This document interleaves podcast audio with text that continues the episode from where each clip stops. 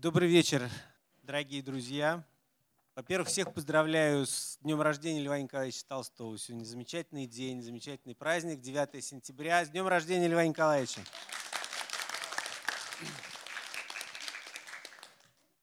25 лет назад в Ясной Поляне состоялись первые писательские встречи. В этом году такой серьезный юбилей, четвертьвековой. Павел Валерьевич Басинский бессменный участник практически всех этих встреч. Я, наверное, не совру, э, Павел Валерьевич, что когда вы первый раз приехали, вы Толстым серьезно еще не занимались. Поэтому смею надеяться, что именно Ясная Поляна и наше дружеское общение писательское, и, конечно, присутствие Льва Николаевича, которое мы все ощущаем всегда, находясь в Ясной Поляне, повлияли на то, что Павел стал очень серьезно заниматься Львом Николаевичем, и а, мы его знаем как автора прекрасных книг о Толстом. Я знаю, что не раз после выхода первой книги «Бегство из рая» а, Павла Басинского уговаривали написать о Софье Андреевне Толстой. И он неизменно отказывался, потому что побаивался Софью Андреевну, справедливо, наверное, побаивался. Это так, да. Да. И потому что совершенно справедливо считал, что о женщине по-настоящему глубоко может судить именно женщина. Или Лев Толстой. Я даже думал, что он ее не понимал. Думаю, да. И согласился Павел только тогда, когда нашел достойного собеседника в разговоре о Софье Андреевне. Этим собеседником стала молодая, в общем, юная на тот момент Катя Барбаняга, которую Павел встретил на поэтических днях, которые собирал Андрей Дементьев в Твери. Это было там три года назад.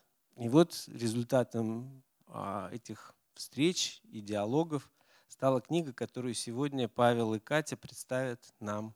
Соня, приходи. Спасибо, Владимир Ильич. Во-первых, я хочу поблагодарить всех, кто пришел сегодня.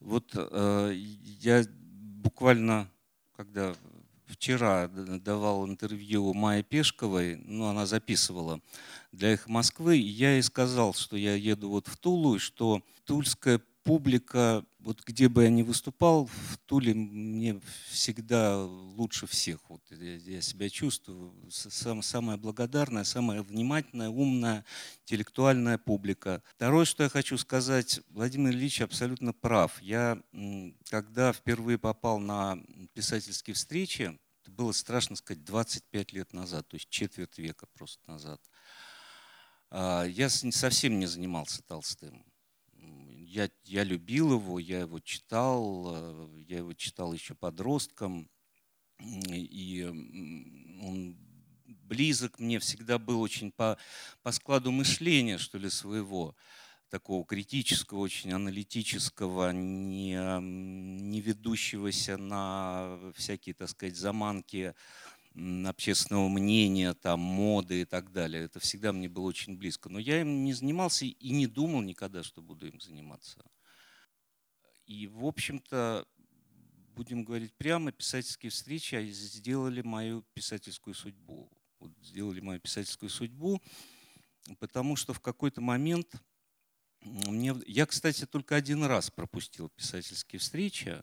Это был 2001 год, и я зря это сделал. Потому что я пропустил, потому что мы поехали на Соловки снимать фильм с Максимом Гуреевым о Горьком.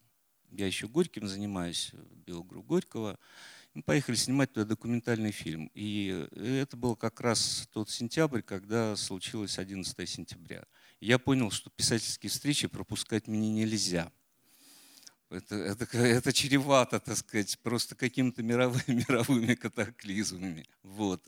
Сделали, конечно, просто мою писательскую судьбу. Просто в какой-то момент мне страшно стало интересно вот этот момент ухода, вот просто ухода самого Толстого из Ясной Поляны, читая, перечитывая дневники самого Толстого, Булгакова, ну, тогда еще не было дневников э, опубликовано его дочери Саши.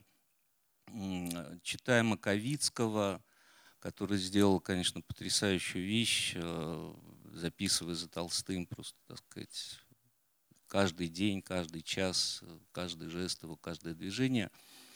Меня поразило то, что э, в уход Толстого вкладывают, вкладывают какой-то мифологический смысл. Вот ушел то ли умирать, то ли он ушел что-то кому-то сказать, то ли и так далее. А я читаю, вижу, что это какая-то глубоко семейная история. И меня это страшно заинтересовало. И так, собственно, родилась книга «Бегство из рая». А потом уже потянулись другие книги, потому что я столкнулся с темой, которая меня до сих пор волнует и очень интересует. Это конфликт Толстого с церковью, и не только с православной церковью, а вообще с церковью. Вот. А потом заинтересовала судьба его третьего сына Льва, э, которого назвали Львом, и, на мой взгляд, тем самым, в общем, погубили его судьбу. А, невольно ну и, наконец, э, для молодой гвардии я уже написал такую короткую биографию Толстого. А что касается Софьи Андреевны, я даже не то, что я боялся, но, ну, страшно сказать, Толстой мне более понятен. Вот, э, он, он, мне, он, он непонятен никому, и он ни, ни, никогда никто до конца не поймет Толстого. Это океан, это бездна мысли, глубины э, мысли и так далее – но он не был понятен, вот э, я его чувствовал. А Софья Андреевна я с одной стороны э, не понимал, а с другой стороны в какой-то степени вот таким толчком, последним толчком к написанию книги «Бегство из рая» было то, что я перечитал ее дневники. Я их читал раньше, они у меня были в библиотеке в моей личной. Это худлитовское издание, еще довольно, так сказать, старое, по-моему, 80 какого-то года, э, двухтомное. Тут я, значит, стал их перечитывать, и я был совершенно потрясен. Совершенно потрясен, во-первых, невероятной степенью ее таланта как прозаика именно в дневниках. Например, я вот считаю, что «Чья, чья вина» ее повесть, э, она написана плохо. Это моя точка зрения. Вот Катя со мной не согласится и поспорит потом. И мы спорим, кстати говоря, об этом в книге. Но дневники ее, я не знаю более сильных женских дневников. Э, они просто перевернули меня. И даже, как я сейчас понимаю, может быть, даже слишком перевернули. Вот если бы я сегодня писал книгу «Бегство из рая», я бы, может быть, ее немножко по-другому бы написал, по-другому бы расставлял акценты. А тогда судьба вот Софьи Андреевны, ее этот крик, эта боль ее, а, меня просто вот действительно перевернули мое сознание. Я во многом писал под впечатлением этих дневников. И поэтому, когда книга вышла, оказалось, что ее читают женщины и их интересует больше, гораздо больше Софья Андреевна, нежели, может быть, даже Лев Николаевич в этой книге.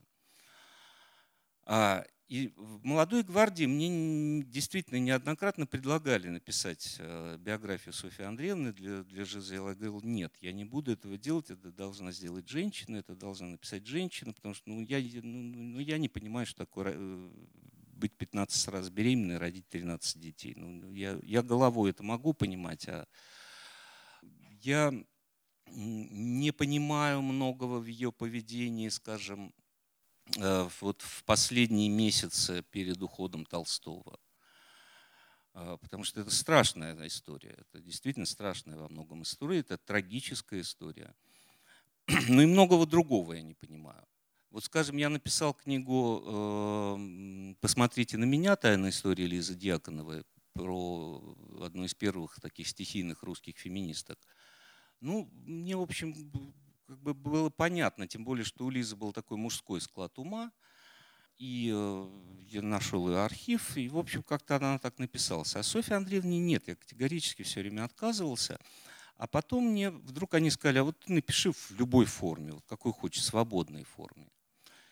И тогда я позвонил, списался, не помню, как, как это уже происходило, у меня память дырявая совершенно, с Катей, с которой мы были уже знакомы по действительно вот этим поэтическим дням, которые устраивал, и они продолжаются, э, устраивал Андрей Дементьев в Твери, Э, я писал предисловие Катиной очень хорошей повести, которая была опубликована в «Сибирских огнях». Я вдруг подумал, а вот а что если написать биографию, именно биографию, все-таки биографию Софьи Андреевны, но в диалогах. Ну, в диалогах вот такой два, два, два взгляда. Вот мужской взгляд, женский взгляд. И я даже не понимал, как это получится, э, но издательство сказало, вот давайте вот так вот сделаем. Ну, редактор Андрей Петров, замечательный, он как-то так подумал, подумал, потом говорит, ну, ну, ну попробуй. Ну, я говорю, ну давай попробуем, только давай договор сразу заключим, а я, я аванс получу. Потому что когда, не потому что я такой жадный, а просто когда получаешь аванс, то э, ну, уже, уже надо делать, надо писать. Но как это будет, я ни себе не представлял. И дальше, в общем, начались у нас сложности, потому что мы, э, Катя живет в Петербурге, я живу в Москве, я бываю в Петербурге по делам там довольно часто, она там иногда бывает в Москве, в Твери вот мы, значит, встречались. Мы сначала, по-моему, в Твери, да, попытались записать это на диктофон э, в Петербурге. Нет, мы писали здесь, в Ясной Поляне. В Ясной Поляне было, даже. Да. Вот я говорю, у меня память Вот, в Ясной Поляне, значит, мы попытались записать это на, на диктофон. Но когда мы это расшифровали, я понял, что нет, это ничего не получается, потому что ну, нет структуры никакой. У книги все-таки должна быть структура. Книги, ну, я придерживаюсь такой точки зрения, не люблю писателей, которые вот просто пишут, знаете, вот как, как акины такие, поют, вот что вижу, то поют там. В книге должна быть структура, она должна быть продумана, э, иначе читать ее будет э, не, не, не очень трудно. Вот. И я понял, что ничего, не получается ничего. И как-то приуныл даже. Вот как-то так приуныл. Но тут вот грянул этот э, пресловутый карантин. И, как я пишу в предисловии к этой книге, работа на удаленке стала трендом сезона. Ведь действительно в это время, время страшное, неприятное, даже больше неприятное, может быть, а, произошла определенная, с одной стороны, деформация культуры, с другой стороны, изменение, конечно, внутреннее. Э, культура онлайн – это сегодня э, очевидно, что это будет продолжаться. Это, это не закончится с, с окончанием, так сказать, этого злосчастного ковида потому что ну, открылись какие-то невероятные возможности. Там миллионы людей смогли э, слушать лекцию Тригуловой в Третьяковке, да еще и в сопровождении Шнурова и Хабенского. Да? Вот, там миллионы людей смогли э, слушать концерт Дениса Мацуева. Да, он сидел один э, за роялем в зале, но его прослушало там что-то порядка больше миллиона прослушиваний было. То есть появились какие-то другие, другие возможности.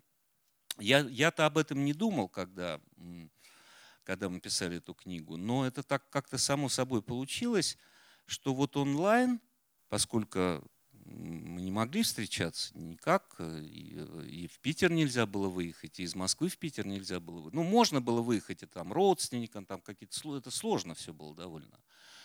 Я уж не говорю о том, что там опасно. Вот. А, ну вот онлайн, когда мы стали делать эту книгу по переписке, вдруг она пошла. И пошла очень легко. Настолько легко, что я даже как-то испугался даже немножко. Потому что я сейчас признаюсь страшные вещи. Мы написали за месяц. Мы эту книгу написали за месяц. Да, я потом еще работал над ней, там э, редактура, там форматировал определенным образом.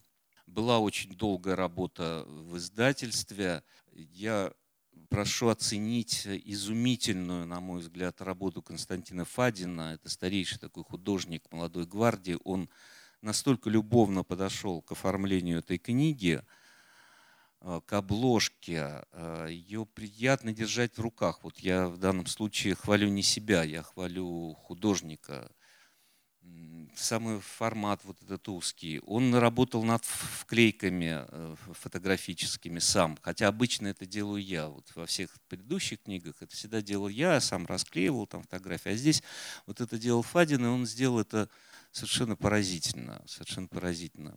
То есть была работа, но, но написалось это как-то как удивительно легко. При том, что э, в этой переписке мы иногда соглашались друг с другом, иногда ругались вообще, иногда, значит, входили в какой-то клинч. Вот э, мы сегодня потом по завершению уже, так сказать, разговора прочитаем на два голоса кусочек из этой книги, где мы как раз в клинч такой входим, то есть вот прям вот прям до, до ссоры почти, или, ну, или по крайней мере не можем найти э, общего знаменателя, скажем так, в разговоре о Софье Андреевне и Льве Николаевиче. Но все как-то писалось, вот, э, видимо, потому что вот расстояние, они иногда э, помогают. Э, книга получилась необычная, потому что я, честно говоря, я не, не знаю примера, чтобы биография писалась в диалогах. Э, книги, диалоги это много, там, начиная там диалогов, я не знаю, там, Платона, Сократа там, и так далее.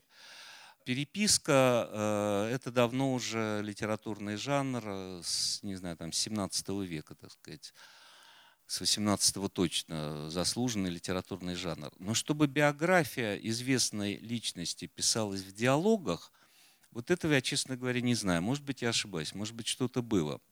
Но, по-моему, не было. И здесь э, э, мне приходилось продумывать, конечно, как это делать. Как это делать, чтобы одновременно читатель слушал наш, ну, читал, слушал наш диалог, да, иногда довольно страстный, и одновременно узнавал биографию Софьи Андреевны. От рождения, в общем, до, до ее кончины. А, я вот в этой книге пошел на то, что я не иду никогда в других своих книгах, на длинные цитаты. Но мы эти цитаты выносим, и они становятся как бы элементом даже оформления внутреннего и с другой стороны несут какую-то информацию, кроме, кроме нашего разговора. Да? Потому что вообще длинные цитаты, на мой взгляд, они тормозят всегда чтение. Вот. Когда я читаю чью-то биографию, он начинает там полстраницы автор цитировать. Ну, это невозможно совершенно. Перескажи или сделай короткими, так сказать, какими-то. Вот. А здесь мы позволяли себе довольно длинные цитаты, какие-то находил я, какие-то находила Катя – вот. И они, мне кажется, только украсили книжку, насытили ее какой-то дополнительной информацией. Ну и последнее, что уже в конце книги как-то придумалось, я решил, что надо дать образцы прозы, но не дневниковой, конечно, Софья Андреевна, а, а здесь два очерка ее. Один о смерти Ванечки, их любимого сына, последыша, последнего их сына, который умер, не дожив даже семи лет. Ангелоподобный ребенок был. Толстой видел в нем своего духовного наследника. Софья Андреевна безумно его любила. А, и вот он таким ангелом, значит, упорхнул туда. И она описывает вот смерть похороны Ванечки. А второй тоже очень интересный очерк о том, как она а, была на уидиенции у Александра Третьего, императрицы.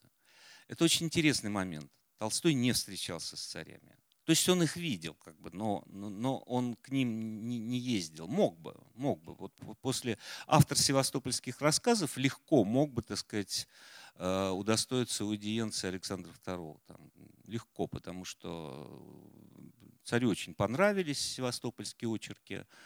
Э, говорили, что цесаревич, будучи Александр III, читая их, даже рыдал там над ними. Но Толстой, ну, род Толстых, он же древнее Романовых, насколько я понимаю. И знаете, как в Толстом это было, вот то, что есть, то, что он описывает в «Старике Волконском» в «Войне и мире», когда он говорит, что тот, кому я нужен, тот и за 200 верст ко мне доскачет, а мне никого и ничего не нужно. Вот это мой дом, моя крепость, да, моя усадьба, моя крепость. Э, и э, поэтому Толстой как-то так, он писал царям, он писал Александру Третьему с просьбой помиловать цареубийц, его отца, он писал Николаю Второму, не с просьбой, а с требованием, ну, там с просьбой, а здесь с требованием таким, чтобы, значит, не, не преследовали так все-таки молокан и других сектантов, потому что, ну, их жестко, их очень жестко преследовали. Духоборов на Кавказе очень жестко. Это даже не, надо, не хочу рассказывать эту историю, поэтому их переселение в Канаду, в котором участвовал Толстой, было совсем не, не, не, просто, не просто так, это не, необходимо было. Вот. И, а Софья Андреевна, она как-то по-другому на это смотрела. То есть для нее она отправилась к Александру Третьему, в общем-то, с прагматическими соображениями, чтобы он разрешил напечатать ей напечатать Крейцерову сонату в собрании сочинений Толстого, которое она издавала. Она ведь была его издательницей. Он разрешил ей издавать то, что э, было написано до 1981 года, но кроме того она еще и допечатывал кое-что из того, что он писал после 1981 года. И вот Крейцерова соната – вещь, которую она ненавидела. И это есть в дневнике просто, что она ненавидит эту вещь по разным причинам. Она увидела в ней э, отражение их, их, их, их личной, так сказать, э, драмы. Но она понимала как издательница, что опубликовать Крейцерову сонату, которая уже ходила по рукам в списках, была популярна, это, это выгодно. Вот просто она как издательница понимала, что это выгодно. Поэтому, с одной стороны, конечно, меркантильная такая цель, а Победоносцев запретил. А Александр III разрешил. Но кроме этого, для Софьи Андреевны, мне кажется, для нее это важно было. Вот, э, как она говорила с царем, как она говорила с императрицей. Она говорила достойно, она умела, что она могла себя держать рядом с ними, да? вот, не раболепствовать. Э, и, и очень интересный такой очерк. Ну и кроме того, э, в этой книге еще два приложения – Э, это очерк Власа Дорошевича э, о Софье Андреевне. Он очень интересен в том плане, что он писался во время ухода Толстого. Он еще не доехал до Остапова даже, по-моему, когда этот очерк был опубликован в газете «Русское слово». И э, когда Толстой, ну, стало известно, что Толстой ушел, или, будем говорить, прямо бежал значит, из дома, то, конечно, часть прессы обрушилась на Софью Андреевну, что это она виновата, что она вот загнала своего мужа, что она жадная там и так далее, и так далее. И Влас Дорошевич написал совершенно потрясающий очерк э, защиту нее и, в общем, такой панегирик Софьи Андреевны. А второй тоже очень любопытный очерк э, Алексея Максимовича Горького о Софье Андреевне. Все знают его воспоминания о Льве Толстом, они во всем мире известны. А вот то, что он написал очень интересный очерк о Софье Андреевне, мне единственное не нравится, как он там о сыновьях Толстого пишет, но это как бы его, его дело. Вот. А Софья Андреевне э, он написал очень точно. Он показал действительно драму этой женщины, которая, как он пишет, жила самым сложным человеком XIX века, которая должна была оберегать его автономную жизнь. Ведь Ясная Поляна была проходным двором. Туда же мог зайти кто угодно, подойти к Толстому, я не знаю, и сказать ему все, что угодно. И это тоже взвалила на себя Софья Андреевна. Понимаете, даже то, что она как бы отваживала толстовцев от Толстого, я думаю, внутренне Толстой был ей за это немножко благодарен. Вот. Э, потому что ну, Чертков ему был нужен, конечно. Он просто пишет «нужный мне человек». Чертков действительно много сделал для Толстого. Я даже со временем это понял, что он для него сделал. Потому что, э, начав публиковать запрещенные произведения Толстого здесь, религиозные, за границей, в общем-то, Чертков в какой-то степени и не создал, конечно, Толстому мировую славу, но толкнул ее вперед очень сильно, потому что он и сам его переводил, нанимал лучших переводчиков, создал целое издательство, там «Свободное слово» для издания этих. То есть он много для нее сделал. Но так, конечно, толстовцы, многие Толстому сильно докучали, а Софья Андреевна, она брала это на себя. И вот Горький очень точно это показывает, очень точно в этом очерке показывает. Это делает ему честь, потому что когда ведь он впервые пришел в Хамовнике, еще Алешей Пешковым, значит, э, э, она же его довольно холодно приняла, потому что она поняла, что пришел очередной темный, как она их называла, значит, очередной толстовец, и сейчас будет денег просить. А он действительно пришел просить денег, земли, там, э, чтобы коммуну создать толстовскую со своими друзьями. Она довольно холодно и, в общем, обидно довольно приняла. И это делает честь Горькому, что он впоследствии... Но когда Горький стал известен, и приехал уже в Ясную Поляну, уже известным писателем, она сделала единственный, единственный снимок Толстого с Горьким. Если вы где-нибудь в альбоме найдете э, Толстой, Чехов и Горький в Крыму, знаете, что это монтаж советского времени. Э, Чехов с Толстым снимался в Крыму, Софья Андреевна их снимала, но с Горьким он не снимался в Крыму. И третьим Горький там не стоял. Вот. Он приходил туда, он общался с Толстым, но Толстой просто ну, выглядел не очень, очень сильно болел, чуть не умер там. Поэтому снимки были только с Чеховым, их тоже делала Софья Андреевна. Вообще, кстати говоря, когда мы уже вот сделали эту книгу, и мы стали говорить с моим редактором Карповым, который, значит, занимался, ну, как редактор этой книгой, вычитывал там Э, а потом мы дел, ну, подписи там проверяли. И он вдруг сказал, Господи, поразительно, сколько фотографий сделала Софья Андреевна, причем очень много фотографий она сделала самой себя. Она делала селфи. Иногда просто селфи. Вот скажем, вы видите фотографию Софьи Андреевны на могиле Льва Николаевича. Подписана фотография С. А. Толстой. То есть она ставила фотоаппарат и снимала себя. Знаменитая фотография, где Толстой и Софья Андреевна в Месхоре на берегу моря, там волны бьют, значит, скалы такие, они сидят, Толстой, она стоит в таком платье, в шляпке такой прекрасной, значит, и, ну, там еще, вот э, это тот случай, когда другой был монтаж в советское время, там еще третья Александра Львовна стояла, Э, их младшая дочь, а, но ее вырезали в советское, вырезали в советское время и до сих пор так и печатают. И вот даже в нашей книжке идет фотография, где ее нет, э, Саша там. Хотя она там стояла. А почему? Потому что она, ну, она оказалась же мигранткой, там возглавила Толстовский фонд США. И я действительно посмотрел, сколько, как много она снимала, и она делала вот эти снимки, ну, то есть она ставила, значит, на выдержку на какую-то, и, и снимала. И фотографии Софьи Андреевны, они, конечно, очень сильно отличаются, скажем, от фотографий Черткова. Чертков делал гениальные снимки. Ну, будем прямо говорить, вот поздние снимки Толстого, которые делал Чертков, они гениальные, их просто вот э, как-то в ГМТ их выставили несколько, он их много наснимал. И это, конечно, высочайший класс просто профессионализма и и он ловил вот эти взгляды Толстого, это поразительно. Ну или фотография, которую он сделал, где он с Илюшей и Соней Мещерском там рассказывает им сказку там про семь огурцов, э, улыбается. Вот. Софья Андреевна делала какие-то другие снимки. Э, очень много снимков она делала, где они вдвоем, в свадебные дни. Вот она снимала их. Он хмурый там, Лев Николаевич.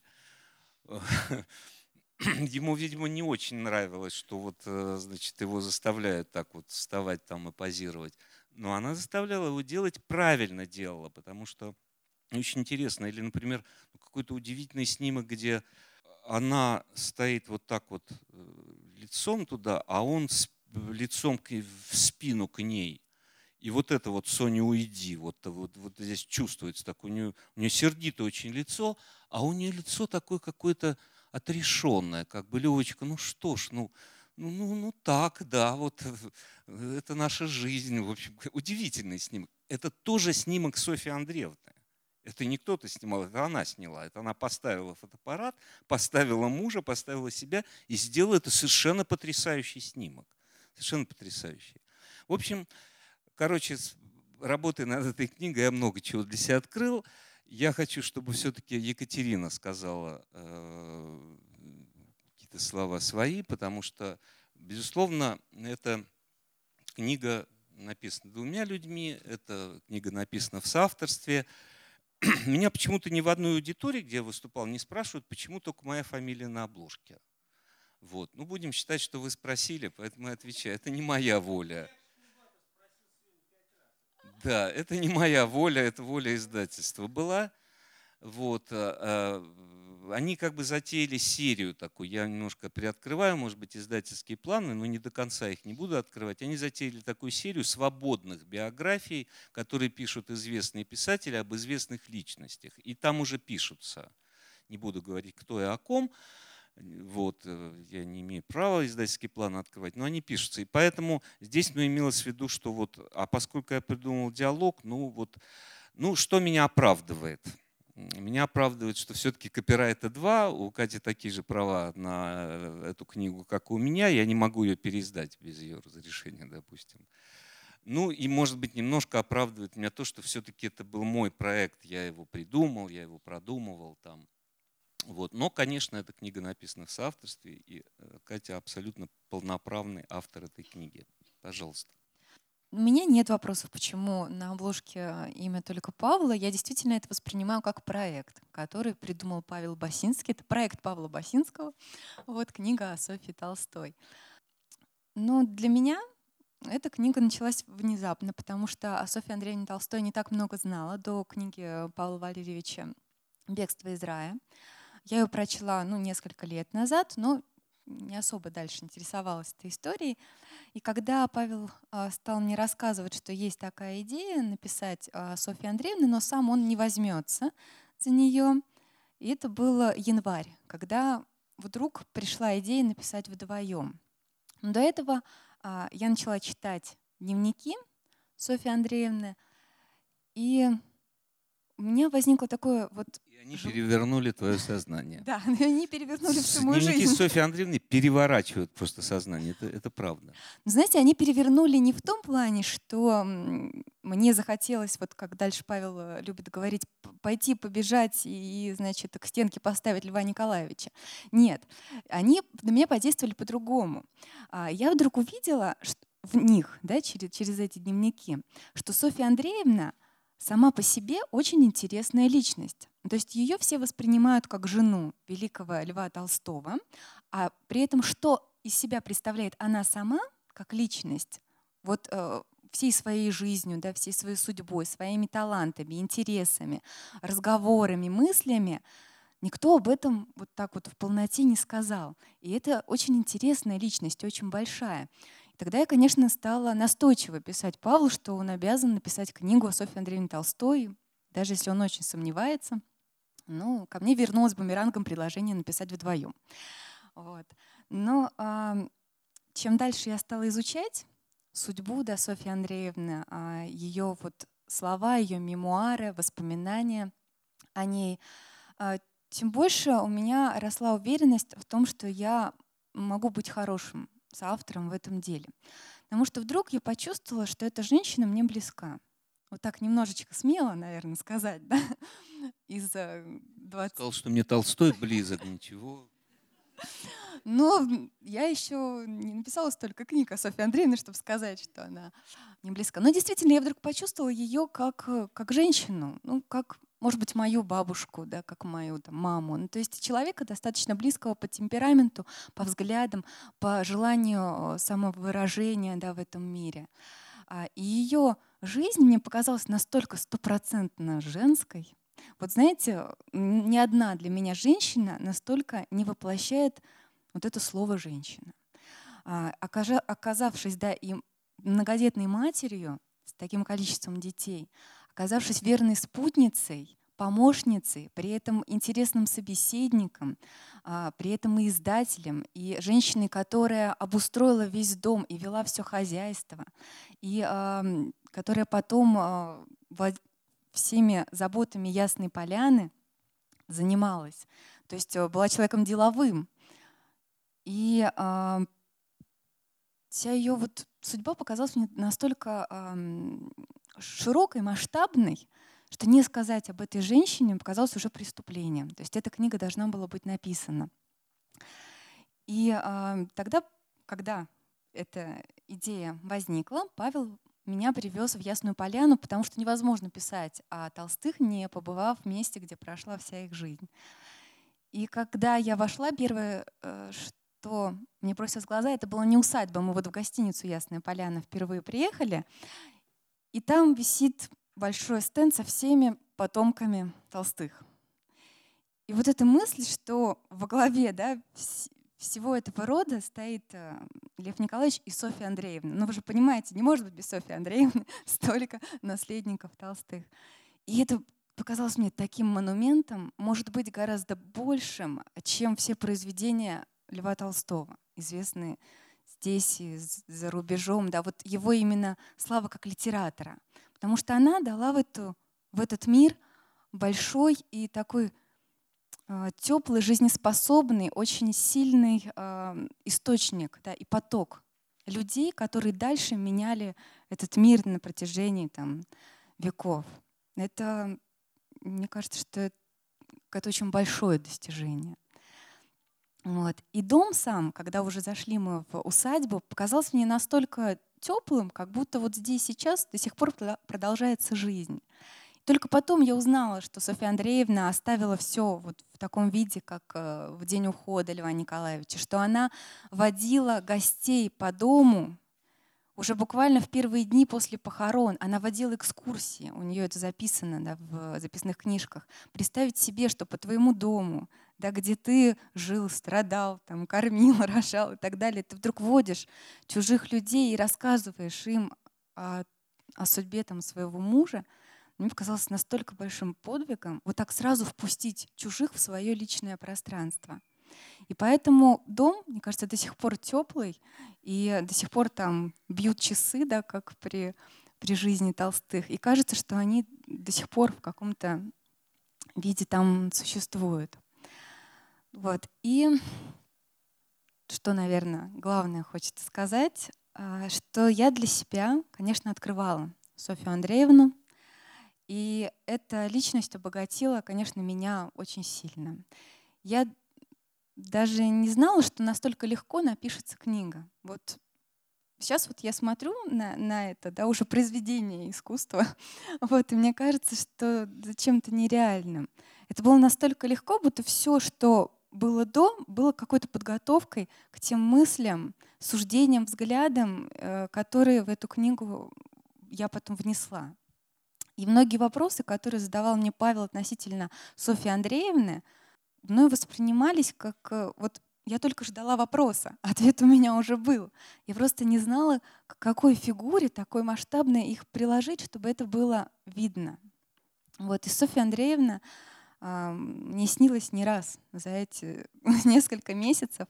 Я даже как-то у себя написала в соцсетях, что у меня толстые во сне и наяву, они ко, ко мне приходили, они со мной разговаривали, что-то мне постоянно рассказывали, потому что погружение это открывает огромный какой-то мир.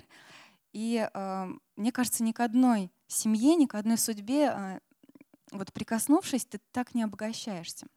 Даже потом по итогу этой книги я даже поняла для себя, что ни в одной семье так много не звучало слово «любовь» во всех смыслах этого слова. В дневниках друг э, к другу обращенные, размышления о любви, да, э, желание оставить этой любви как можно больше в мире. И в, в, тех же, в том же потомстве эта любовь дальше продолжает жить. Вот поэтому это моя большая благодарность Павлу, что он меня ввел в, в семью Толстых, в это пространство, которое э, очень много может дать каждому, кажется, кто к нему прикоснется. Вот. А Софья Андреевна, э, как я и подозревала, оказалась очень-очень интересной, многогранной личностью. И э, вплоть до каких-то таких совершенно неожиданных вещей. Потому что когда она начинает увлекаться философией, да, она начинает очень даже полемизировать правильно, полемика, полемизировать с известными философами. То есть у нее в дневниках есть не только да, там, страдания и слезы, у нее есть очень умные, э, очень интересные мысли и иногда очень точные. Конечно, очень много а, мыслей о женской судьбе, каких-то выводов, так как она прошла много этапов да, женской жизни. И первые годы замужества, когда ломается ощущение, вот, что ты была девочкой, девушкой, ты перестраиваешь свой мир э, рядом с мужчиной. Да, вот это вот сначала желание погрузиться в него, его всего в себя вобрать и владеть им полностью, а потом начинаешь отдаляться от него, начинаешь чувствовать, что сейчас себя потеряешь, потом беременности, потом роды, потом дети. И, в общем, через ее жизнь можно проследить вот такую классическую женскую судьбу, и она фиксировала в дневниках очень, очень такие интересные мысли на этот счет. Если вы позволите, я не буду только с себя, потому что я выписывала по ходу изучения, и мне кажется, вы должны услышать да, этот э, голос. Вот э, первый год замужества. Так все стало серьезно. А впечатления девичьи еще живы. Расстаться еще трудно. И воротиться к ним нельзя. Вот так-то через несколько лет я создам себе женский, серьезный мир и буду любить еще больше его, потому что тут будет муж и дети. А пока не установилась, качаюсь между прожитым и настоящим с будущим. Опять проснусь. И он, и я, мы будем довольны мной. Это вот ощущение до женщины, когда кажется, что вот-вот вот сейчас начнется серьезная жизнь, и все будет хорошо. Например, дальше следующий период, когда попытка с мужчиной как-то соединиться да, в духовном. От того оно тяжело, что я думаю его мыслями, смотрю его взглядами, напрягаюсь, им не сделаюсь, а себя потеряю. Или, например, ее очень интересные такие даже поэтические замечания о том, что она видит вокруг. Младенец с закрытыми глазками и трогательно спокойным выражением красного личика с тайной его души и его жизни всегда трогателен и вызывает молитву о нем. Или дальше. Так и в жизни важные причины наших поступков не видны, случайным придается большое значение.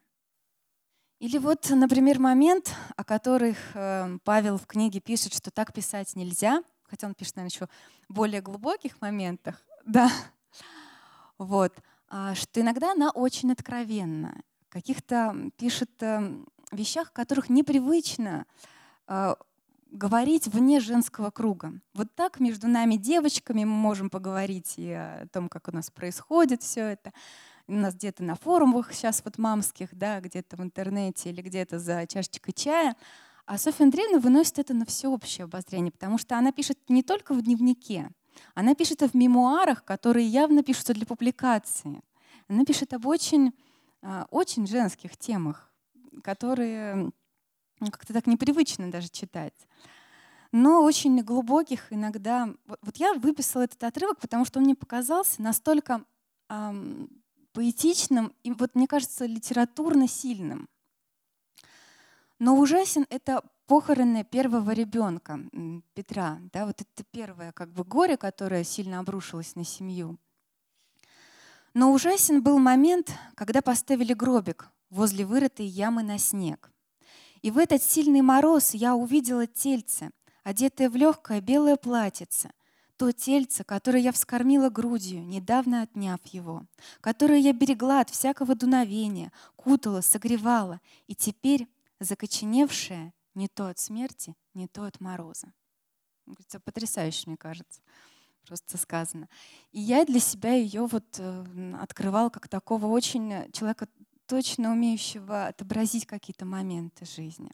И вообще эта книга полна открытий. Ну, для меня это точно, но, может быть, Павел расскажет о том, что для него ну, стало ну, интересно. Меня, безусловно.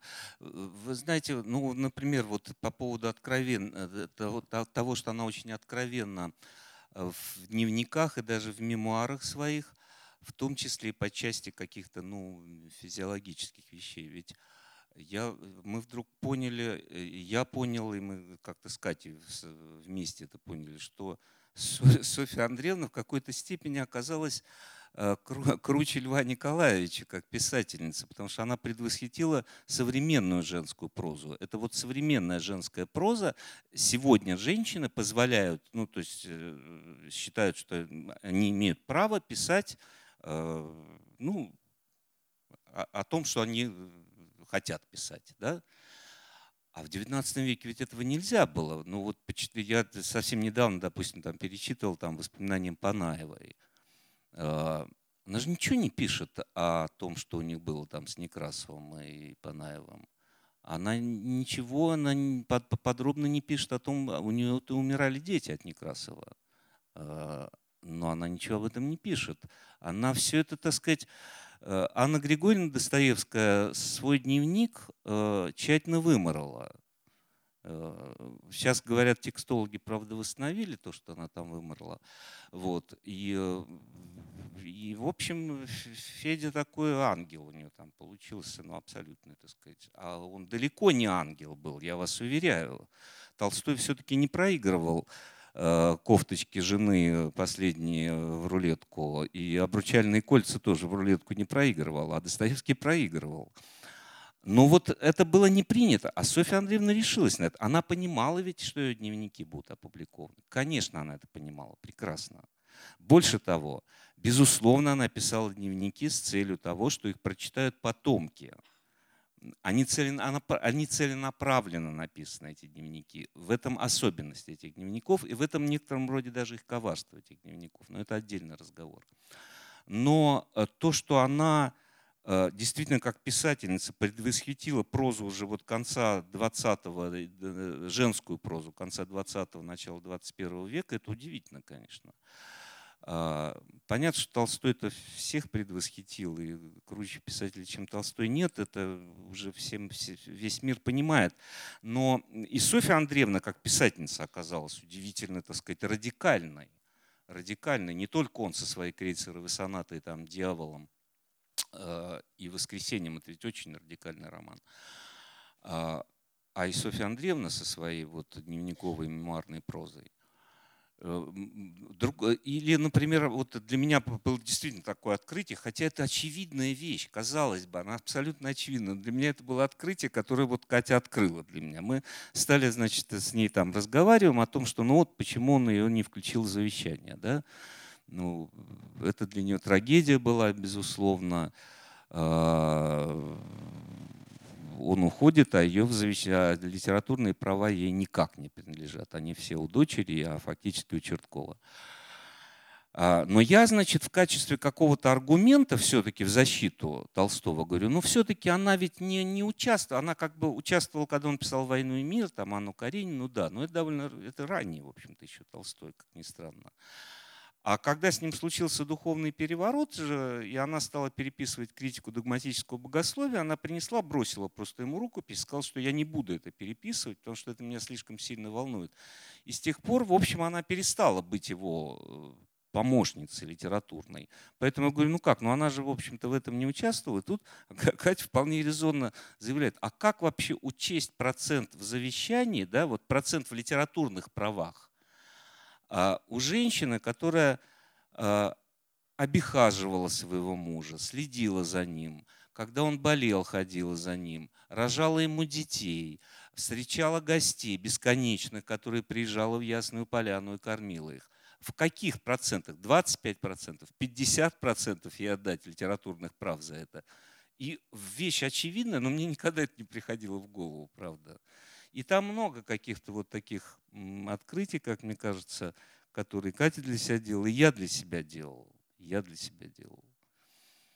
Ну вот, а, и теперь давайте мы все-таки зачитаем вам этот кусочек. Он небольшой, мы утомлять вас не будем. Я, э, он не самый, может быть, характерный для книги. Я специально выбрал такой кусок, где бы, говорю, входим некий такой клинч, чтобы понять, показать, что кни, книга не благостная совсем. Она, это действительно диалоги, это действительно, так сказать, э, два разных взгляда. Ну что, попробуем, да? Мы не актеры, поэтому извините, как получится. Перед тем, как начать этот диалог, мы с вами, Катя, искали название для него. Вот оно и нашлось. Пожизненный декрет. Мне нравится. Прочитав вашу пламенную речь, в который раз убедился в том, какое могучее воздействие оказывают дневник и мемуары Софьи Андреевны на современных женщин. Ведь то, что она делает с читательницами своих, своей дневниковой и мемуарной прозы, это против правил. Я не понимаю, как она это делает. Это, конечно, очень круто, но не могу не видеть в этом манипуляцию читательским сознанием. И, может быть, сила этой манипуляции именно в том, что автор не сознает того, что он делает. Понимаете, так нельзя. Она знала, что это точно будут читать другие люди. Но не потому, что она была 15 раз беременной, а потому, что она жена Толстого.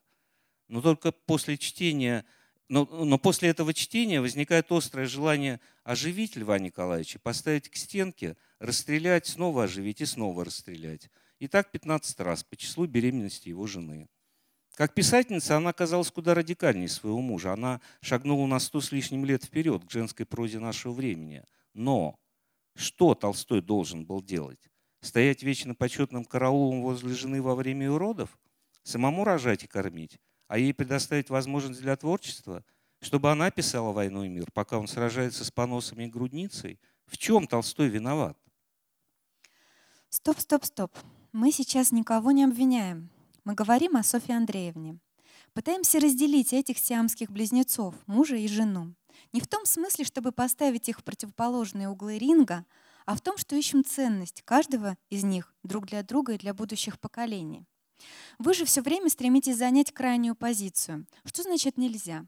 Вы не можете объяснить, почему.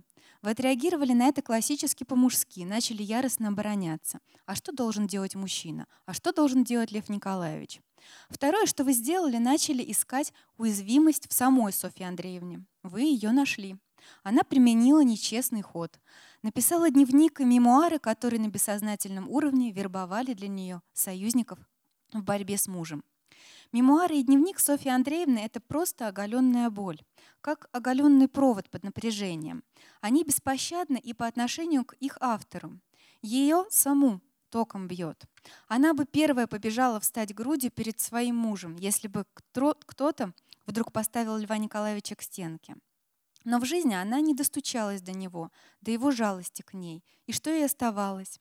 Была бы она женой простого человека, написала бы пару писем близким подругам, пожаловалась бы им и этим облегчила бы свою обиду. Но она была женой гения, которого знал весь мир. Когда в печати стали появляться карикатурные двойники ее образа, она испугалась. Перед ней открылась бездна лжи о ней – и она задумалась. И я хочу вас спросить, что так важно было для Льва Николаевича в тот период, когда его жена вынашивала, рожала и воспитывала детей? Для Толстого в этот период важно было все. Жена, дети, хозяйство, писательство. Он хотел жить в универсальном мире, все части которого находятся в гармонии и дополняют друг друга. Да, ошибался, был идеалистом, но он действительно верил, что можно одинаково глубоко любить жену и пчел, детей и японских свиней, которых купил за большие деньги, а они сдохли, потому что свинарь их не кормил. Вам это кажется диким, одинаково любить жену и пчел, детей и поросят. Но это и есть Толстой с его особым взглядом на мир, который отразился в его прозе и сегодня восхищает весь мир. А теперь касательно ваших вопросов. Вот смотрите, как вы их ставите – почему, получает жены все блага полноценной семейной жизни, Лев Николаевич не удосужился посмотреть на нее внимательно и увидеть, как она растрачивает себя в нем и в детях, и дать ей какой-то воздух и покой. Что так важно было для него в этот период, что он проглядел тот момент, когда загнал свою бедную молодую жену, как ездовую лошадь? И чего он ждал от нее, уставшей и измученной, кроме истерик и сцен? Это не вопросы, а чтение приговора в конце суда – это результат влияния и на вас, дневника и мемуаров Софьи Андреевны, с ее, повторяю, невероятным талантом по части описания женской доли во всех смыслах этого слова. Из ваших вопросов следует, что нет прощения Толстому, потому что не удосужился, проглядел и загнал свою бедную молодую жену. Но о чем вообще идет речь? Был недостаточно нежен с ней? Согласен. Не хвалил ее каждую секунду? Согласен. Есть мужчины, которые психологически не способны маниловским тоном говорить жене комплименты. Им это кажется фальшивым, искусным, все эти сопли и слюни. А с другой стороны, какие письма он ей писал? Вы сами назвали их высшим пилотажем в обращении с женщиной. На письме мог, а вслух нет. Это Толстой. А это Софья Андреевна. Не только жена и подруга, но и мать. Дети. богатство будущего. Не золото и даже не достижение культуры, а дети. Зачем человечеству золото, если не будет того, кто знает ему цену и кто сможет воспользоваться им? Зачем достижение культуры? Зачем война и мир, если некому будет это прочитать? Возможно, вы правы, и я сейчас выгляжу обиженной женщиной. Но расскажите, как он смотрел на жену как художник и что брал из ее образов в свои произведения? Ну, исчерпывающего ответа на этот вопрос у меня нет. А, можно, конечно, сказать, что Левин и Кити Ваня Каренина – это сам Толстой, его жена, а Наташа Ростова в финале «Войны и мира» – это Соня. Но это не так, вернее, не совсем так. Это реальность, уже преображенная в художественном творчестве. А в жизни и он сильно влиял на него, на нее, и она на него. Не был Толстой таким бесчувственным бревном, поверьте мне. И рядом с женой сидел, когда нарожала их первенца, и с детьми занимался спортом, охотой, математикой, географией, астрономией, греческим языком. Конечно, мама была ближе к детям, и они все это отмечают в своих мемуарах. Но это же естественно. Знаете, Катя, в боксе в таких случаях рефери кричит брейк, разводит боксеров, потому что они вошли в клинч. Мы с вами не докажем друг другу никакой своей правды, потому что одной правды нет – есть правда Софьи Андреевны и есть правда Толстого. И вопрос лишь в том, чья правда ближе и понятнее вам и мне. Спасибо. Пожалуйста, вопросы. Задавайте вопросы, мы с удовольствием ответим. Я и Катя.